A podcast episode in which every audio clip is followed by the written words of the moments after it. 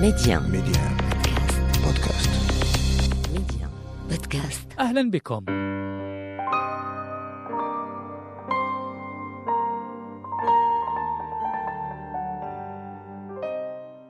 في عددنا السابق حول مريم المجدلية كانت الخلاصة كما يلي: امرأة عاشت زمن النبي عيسى بن مريم وتنحدر من قرية مجدل قرب ساحل طبرية بفلسطين اليوم.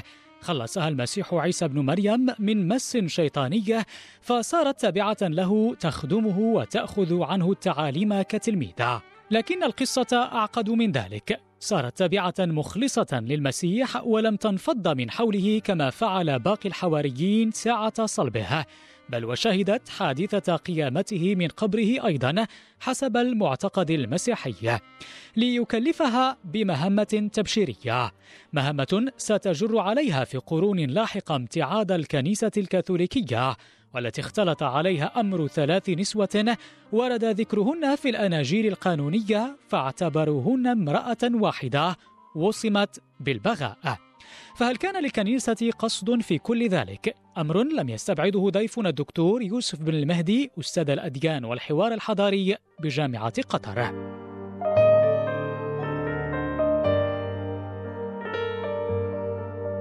إذا اليوم نواصل حديثنا دكتور وآخر ما ختمنا به حلقتنا الماضية إشارتك إلى احتمالية وجود دور للكنيسة في الوصم الذي وصمت به مريم المجدلية بالبغاء وقلت بأنه هناك احتمال كذلك لوجود دور للسلطة في كل هذا. هنا أحب أن أشير إلى قضيتين رئيستين ارتبط بهذه القضية. بمعنى أن عندنا امرأة هذه المرأة, المرأة تتراوح صورتها بين أنموذجين. القضية الأولى هي قضية محورية في الفكر الديني المسيحي وهي قضية بشرية يسوع وإلهيته لماذا؟ لأن جمع النصوص المتعلقة بصلة يسوع بالمجدلية سواء في ذلك النصوص القانونية التي تعترف بها الكنيسة أو النصوص المنحولة أو الأبوكريفة التي لا تعترف بها المسيحية. عندما نحلل هذه النصوص ونجمعها ربما أقول ربما يصب هذا في دعم بشرية يسوع وينفي عنه مطلقا صفة الألوهية.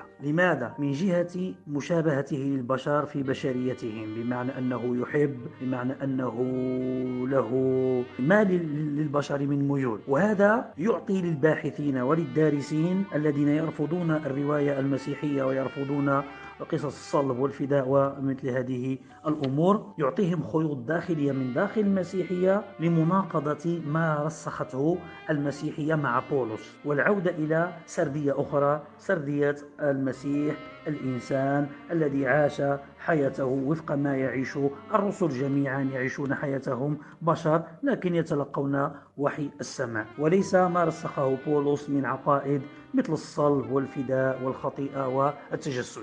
هذه القضية الأولى وهي يمكن أن تكون بعيدة لكنها تتضح شيئا فشيئا. القضية الثانية وهي أوضح من الأولى. من جهة الحديث عن مريم المجدلية وصورتها المتحولة. أقصد ماذا؟ أقصد قضية السلطة الدينية بين الذكورية والنسوية داخل الكنيسة أو في تاريخ الكنيسة. فمريم المجدلية هذه في صورتها الأيقونة القديسة رسولة الرسل صاحبة حضور قوي خاصة في فترة تشكل العهد الجديد يعني في القرون الثلاثة الأولى. لماذا؟ لأنها تفوقت على جميع الرسل بصمودها مع المسيح في محنته. تفوقت بإخلاصها للمسيحية والعمل على نشرها في روما والأماكن التي كانت فيها. ثم كذلك تفوقت بأن المسيح خصها بمجموعة من العلوم والمعارف والأسرار لا توجد عند غيرها. هذه أمور نجدها في بعض الأناجيل خاصة إنجيل بطرس ويوجد إنجيل آخر ذكر بمثل هذه الأمور وهو الإنجيل المسمى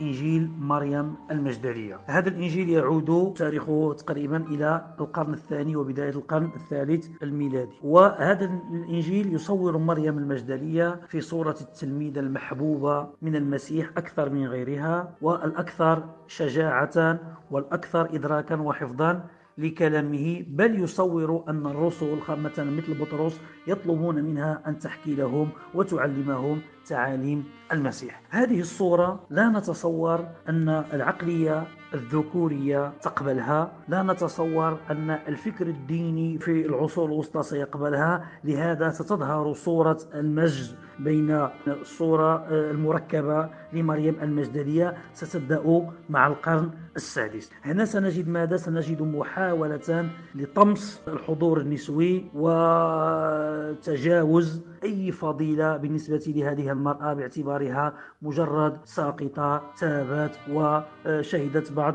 الأمور وهنا أريد أن أقول بأن القصة في الحقيقة ليست قصة امرأة وقديسة بقدر ما هي قصة تاريخ المرأة في الفكر الديني المسيحي وتاريخ المرأة في المجتمعات المسيحية وتاريخ علاقة السلطة الدينية وأكثر من ذلك تاريخ النظر إلى المرأة في الحياة المسيحية آه، العامة آه، كثير من المصادر المسيحية والدراسات آه، أستاذ بن المهدي تشير إلى أن مريم المجدلية هاته هي زوجة المسيح عيسى بن مريم. طبعا جزء من هذه المصادر هي الأناجيل الأبوكريفية أو المنحولة كما ذكرت وهي غير معترف بها أساسا لدى الكنيسة الكاثوليكية. لكن تدعم هذه الفكرة كذلك برديات قديمة مكتشفة حديثا ومنها على سبيل المثال بردية نجح حمادي بمصر.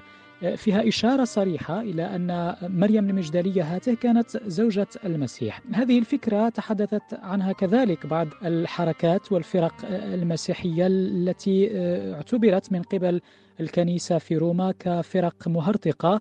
أتحدث هنا مثلا عن الكاثار.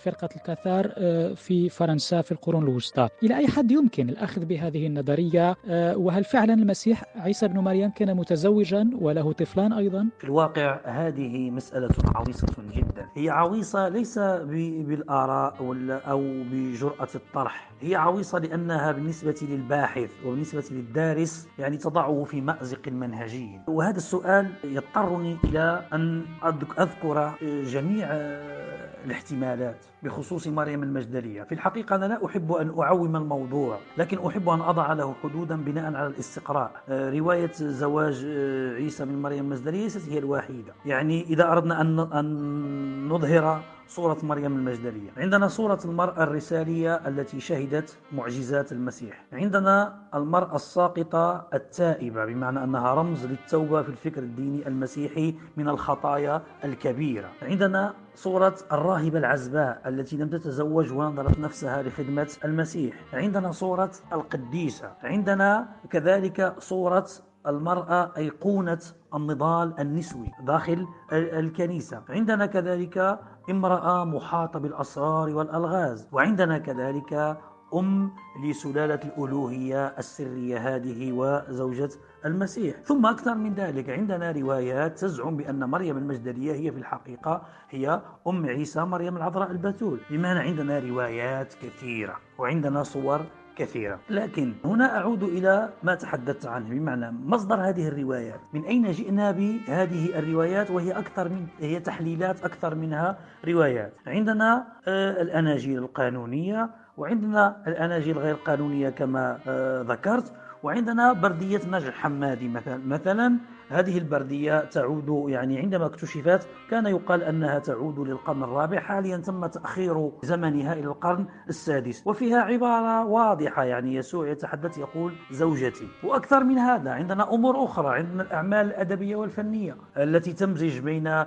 الرواية الدينية وبين الخيال الفني والأدبي والشعري مثل لوحة العشاء الأخير لدافنشي فيها صورة يتم مناقشتها يعني هي صورة هل هي صورة لامرأة؟ وبالتالي ماذا تفعل هذه المرأة التي يفترض أنها مريم المجدلية في مشهد العشاء الأخير؟ أم أنها ليست كذلك؟ وإنما هو هي صورة ليوحنا قبل أن آه، تكون له لحية. عندنا كذلك آه، رواية الإغراء الأخير للمسيح لنيكوس كازانتزاكيس التي صدرت سنة 1953 وتزعم أن المسيح تزوج بمريم المجدلية وبعدها تزوج كذلك. وعندنا حتى آه، في الدراسات العربية أو في الأدب العربي جبران خالي جبران في كتابه عيسى ابن الإنسان. وعندنا أخيرا الرواية البوليسية شفرات دافنشي هذه التي تحاول أن تبحث عن الغاز في سيرة مريم المجدلية وعندنا دراسات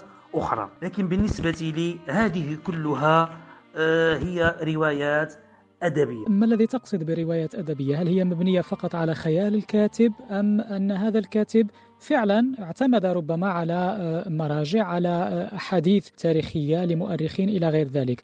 أم أنها باعتقادكم تبقى مجرد آه، خيال للكتاب جميل. هذا السؤال قبل أن نستكمل الحديث عن زواج المسيح. المشكلة آه، ما هي؟ المشكلة أن طبيعة الروايات التي نتوفر عليها هي يعني بالإجماع كلها روايات متأخرة بمعنى الأناجيل الأربعة هذه والأناجيل آه، الأخرى غير القانونية وبرديات نجح حمادي وكل هذه الأمور هي ليست روايات شهود عيان وإنما كتبت فيما بعد بسبعين سنة فما, فما فوق آه، إلى هنا نكون قد استوفينا وقت البرنامج أستاذ بالمهدي أشكرك على كل هذه التوضيحات وأشكر كذلك آه، مستمعينا على المتابعة. نعود لمتابعة الموضوع إن شاء الله في العدد المقبل. إلى اللقاء.